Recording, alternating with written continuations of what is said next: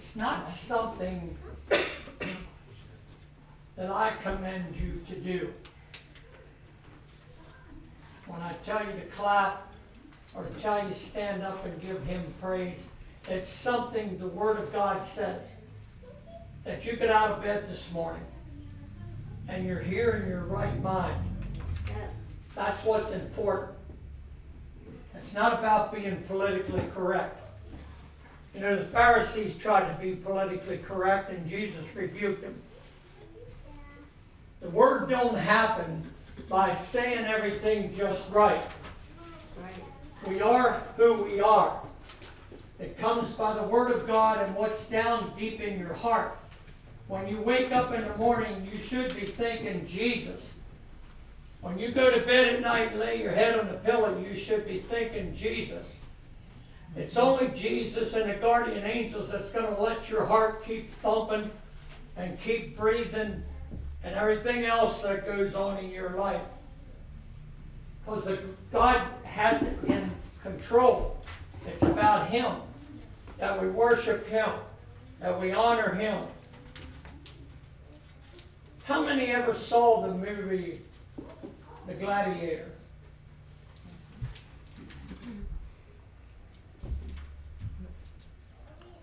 Okay, Russell Crowe, we know the story. I'm not going to go into the whole scenario of the story. But if you paid close attention, he actually gave his life. It appeared that the emperor took his life, but he actually gave his life. He was willing because his heart, his heart was in the kingdom. His heart was in the people. His heart was doing what's right for Rome, not to do what was evil. The emperor, you know, though I look at him, I, I say my wife when we watch something like that, I said, he must have been a Democrat. Because the only way they gain territory is doing things dishonest. If you notice when his father bowed before him to humble himself, his dad was humbling himself when he kneeled before his son.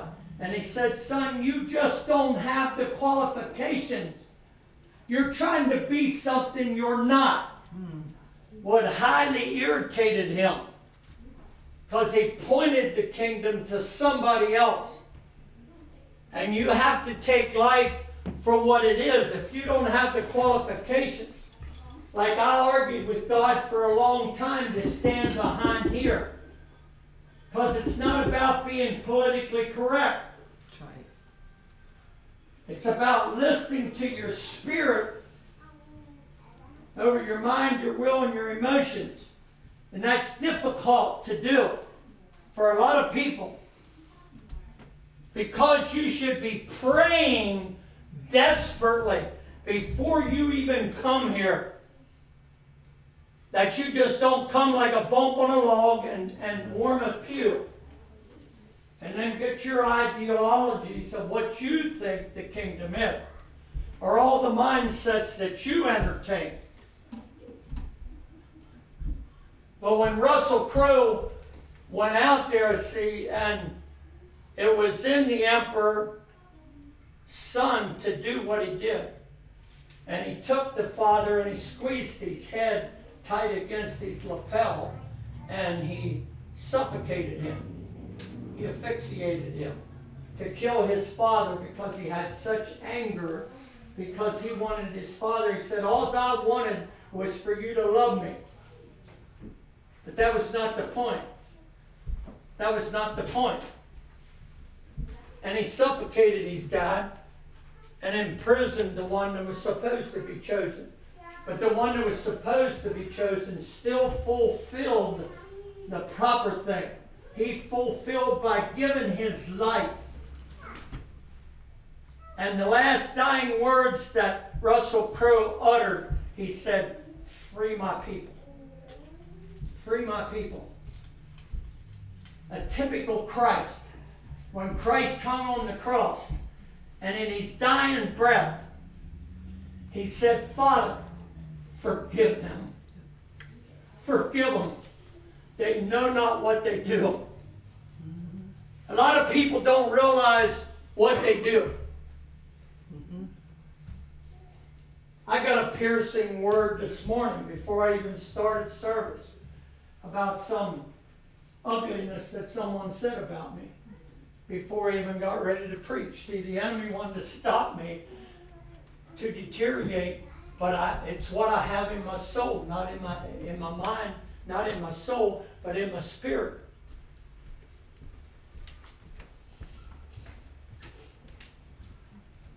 I want you to turn with me to James 5:16. We're talking about humility versus pride. Humility is a requirement of God. As a child of God, the requirement is to be humble. Now, the how many read the scripture, the sowing of the seed? You ever read the scripture? You can find it Matthew, Mark, Luke. But in Mark, I think it's 415, where it said the enemy come to steal the word. He wants to steal the word. Like he'll get you distracted, he'll give you he'll give you one of those migraines that Jane had for a month, and all of a sudden this morning, because this message is mostly for you or for everyone. Some people said to me, Well, I heard that before. Yeah, but you need to be humble. And you need the prayer of attitude that the person that didn't get it needs to get it. There's a lot of people sitting here didn't get it the last time or they weren't here because they had to work or whatever else cropped up, and they didn't get to hear the message. But now they need to hear it, and we're supposed to be in a prayer of attitude when we come in here, Father, because the Bible says esteem others above yourself. Stop thinking of yourself all the time. Now, this may seem a little harsh, but it's not. It's, a, it's really a good lesson if you take it for what it is. Now, God, God said, Moses was one of the meekest persons on the face of the planet. He never said that about anybody else. So when I read the story, I understand why. I only have a handful of people. He had approximately three million. I'd have like been.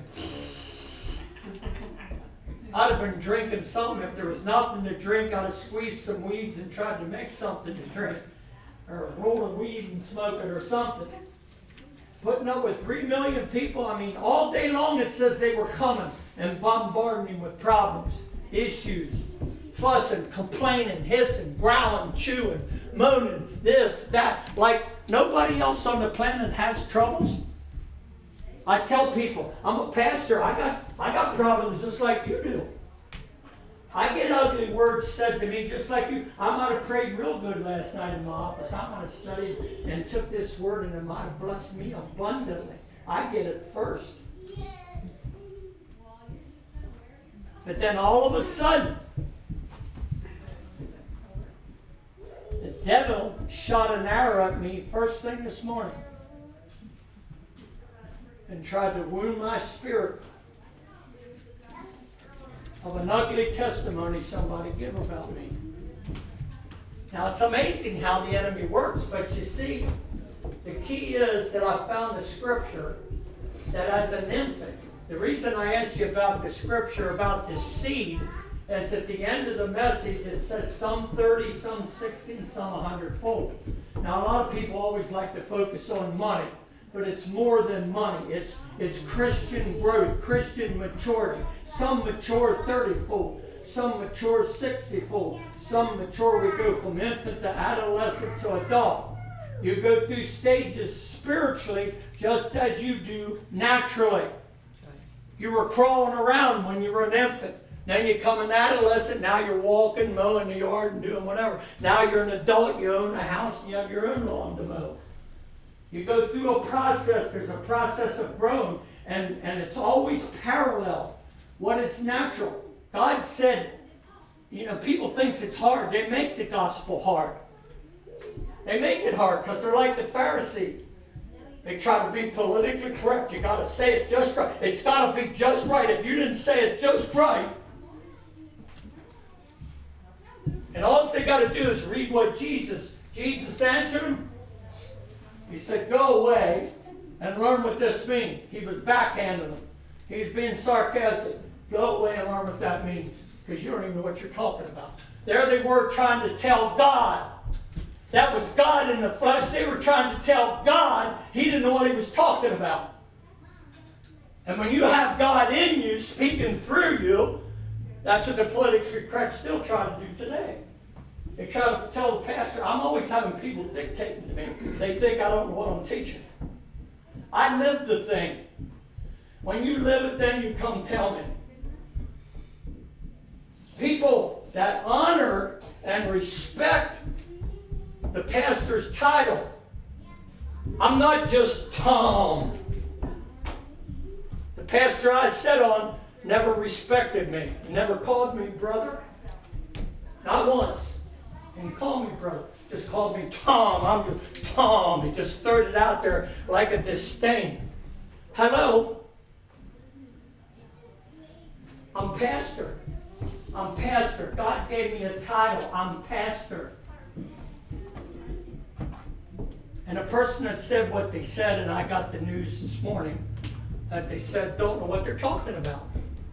I like when people throw that stuff at you that they don't know what they're talking about. But I did not learn what I went through. Let me read this to you.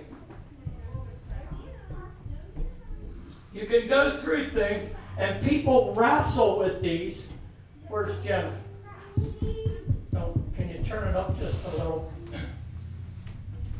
my voice is a little froggy in the morning.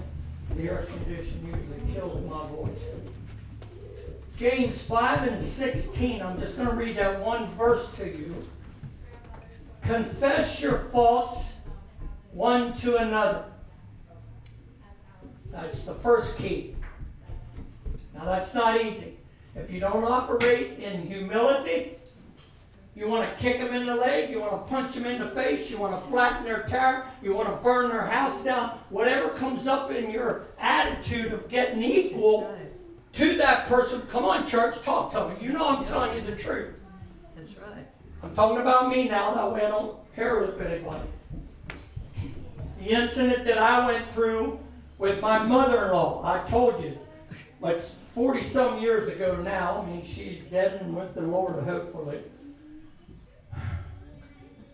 And pray one for another that you, that you might be healed. Now, the context here of healing is talking about the biggest wound man carries. Who can tell me what the biggest wound is you carry? Huh? The heart. The heart. Come on, some of you lived your whole life with a wounded heart. The last thing they did was take that spear and plunged it up through his rib cage to the inner man where blood and water gushed out. He got a bruising for your heart. It was towards his heart. It represented symbolically the heart of man that's bruised. And we have people that bruise. I know what it is to be bruised. I've been bruised. I'm going to read a scripture to you the fowls of the air. Turn with me if you wouldn't. Somebody read it for me, would you please? Ephesians 2 2. Hunt that up and read it for me and help you let you participate today.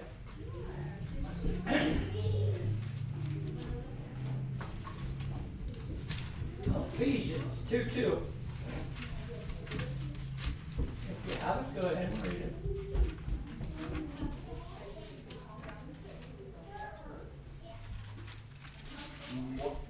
In which you once walked according to the course of this world, according to the prince of the power of the air, the spirit who now works in the son of disobedience.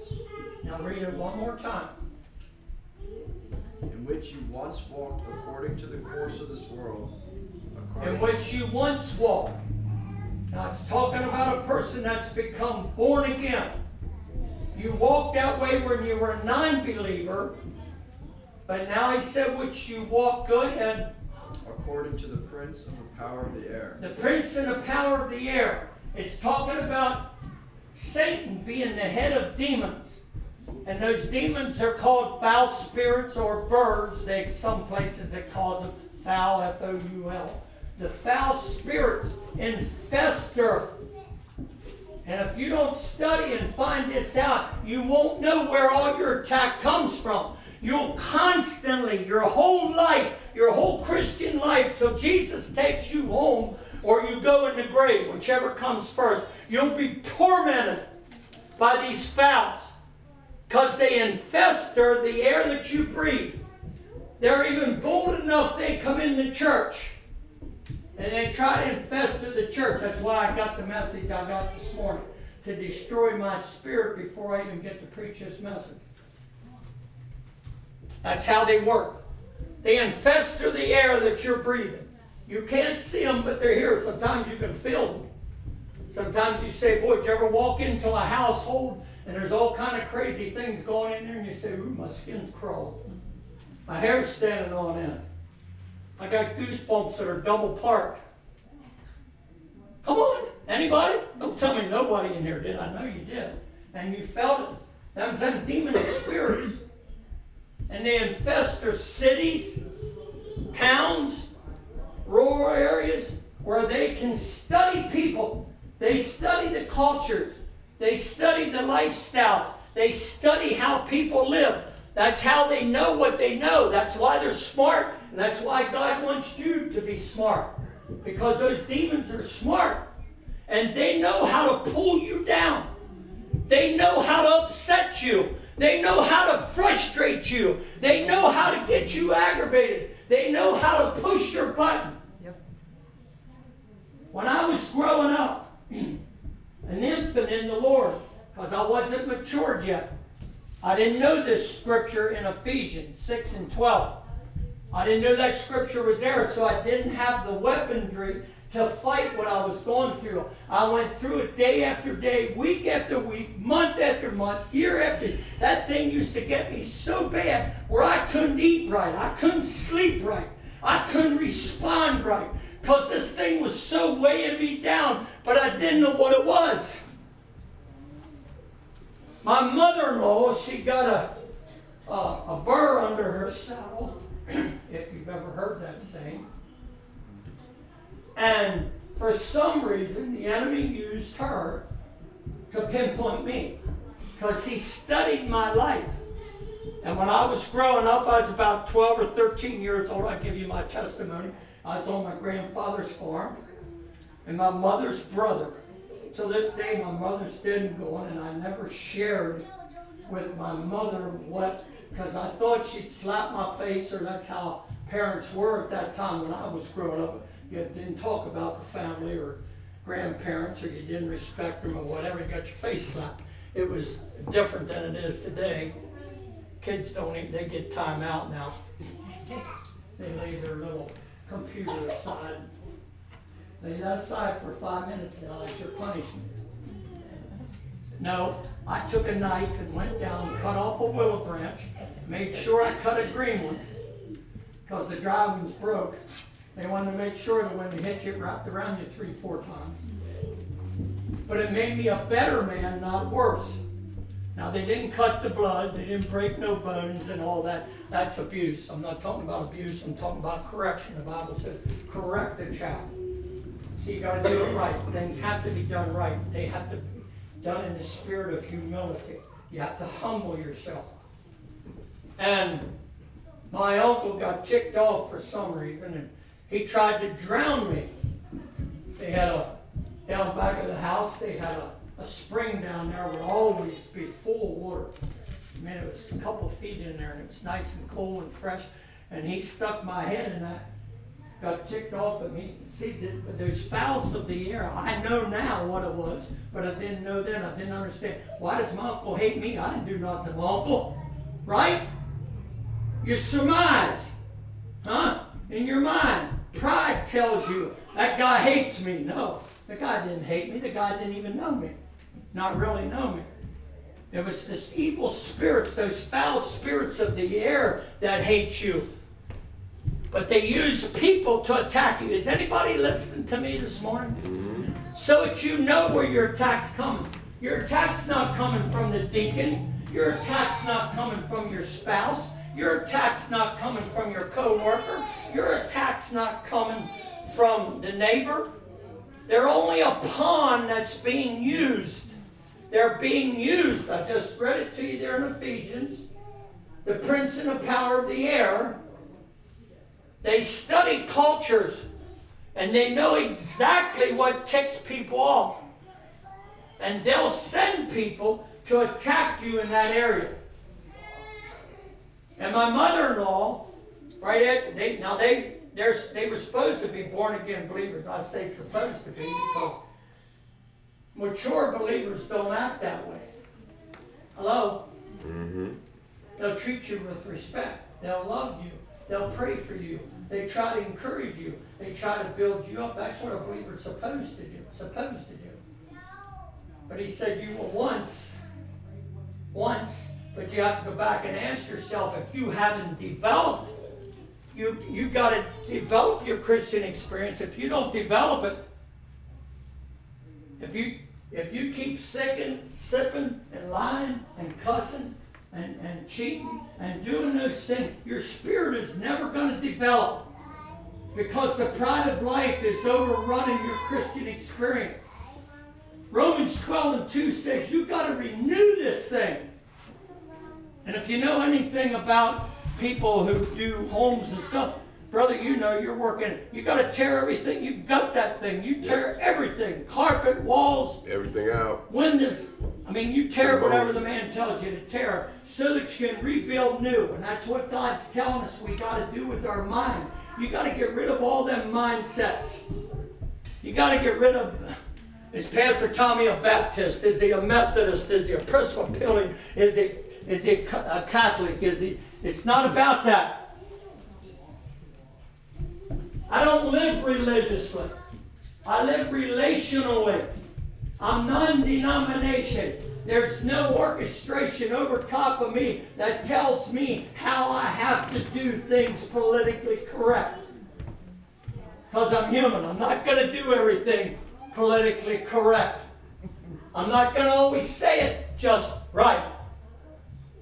But you need to get deeper than your mind. Go deeper than your mind. Go deeper than the mindset. Go deeper than the past that you've been taught. But people say to me, well, Pastor, it was good enough for Grandma. It's good enough for me.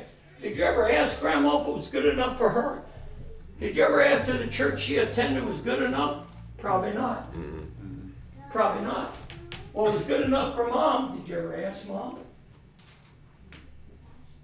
I never asked my mother if it was good enough or not.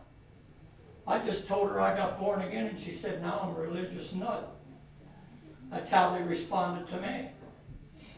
Well, if you pray and read the word, it won't offend you. If you don't pray and don't read the word and don't have your armor on, you've got to have your armor on to protect the helmet of salvation and the breastplate of righteousness. You got to put it on because some people say some harsh things to affect you, and the enemy uses those as darts to set you back so that you don't develop and grow from infant to adolescent. Some of us, I know some people 30, 40 years, and they're still in the infant stage. They never did develop because they don't pray, they don't read the word. They go to church when it suits. I'm not trying to be harsh.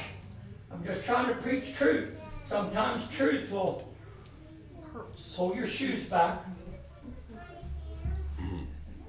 Put on your military armor and protect yourself.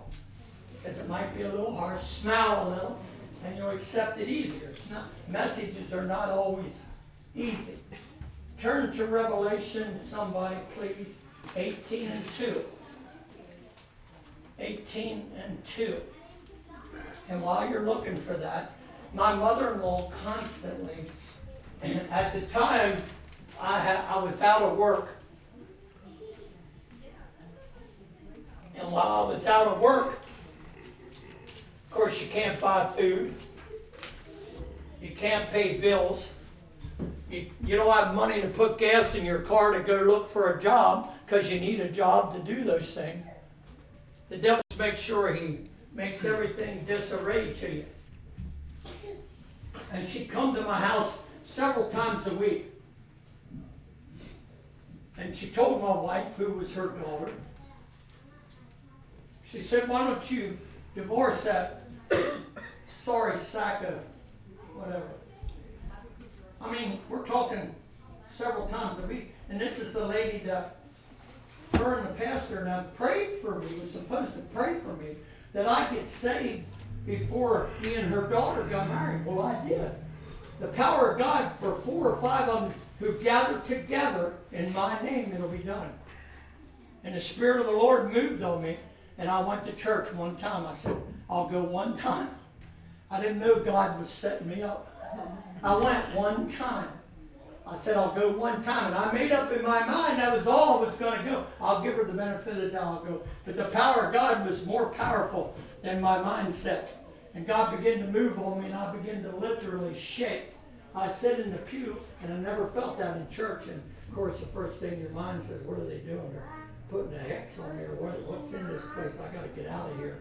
And it starts making you nervous because you didn't know church was supposed to be like that. And I began to shake, and the power of God come on. And after a while, tears started flowing down my face. That was the Spirit of God up here at the little red line assembly of God on Broadway back in 1966. I gave my heart to the Lord Jesus Christ. He shook everything, He shook all the pride out of me. And I humbled myself and I began to cry and weep before God. And I began to ask Him to forgive me of any horrible thing that I've done in the past. Forgive me and wash me clean if it's possible. And I believe that and come up a new man. Now, I was an infant. Understand, I was an infant. Because I didn't pray, I didn't read the Bible, so I, I wasn't developed. I had to learn. Somebody had to teach me. And if you don't go to church, you're not going to be taught. You're not going to learn what God said. People stay home and they never grow, they never learn. Some people give their heart to God, but they never go to church. They never listen to the message. What are you hearing? That's the thing. You got ears to hear and eyes to see what goes down in your spirit. They're the gateway to your spirit. And it's not about being politically correct, it's the truth. The Bible says the truth.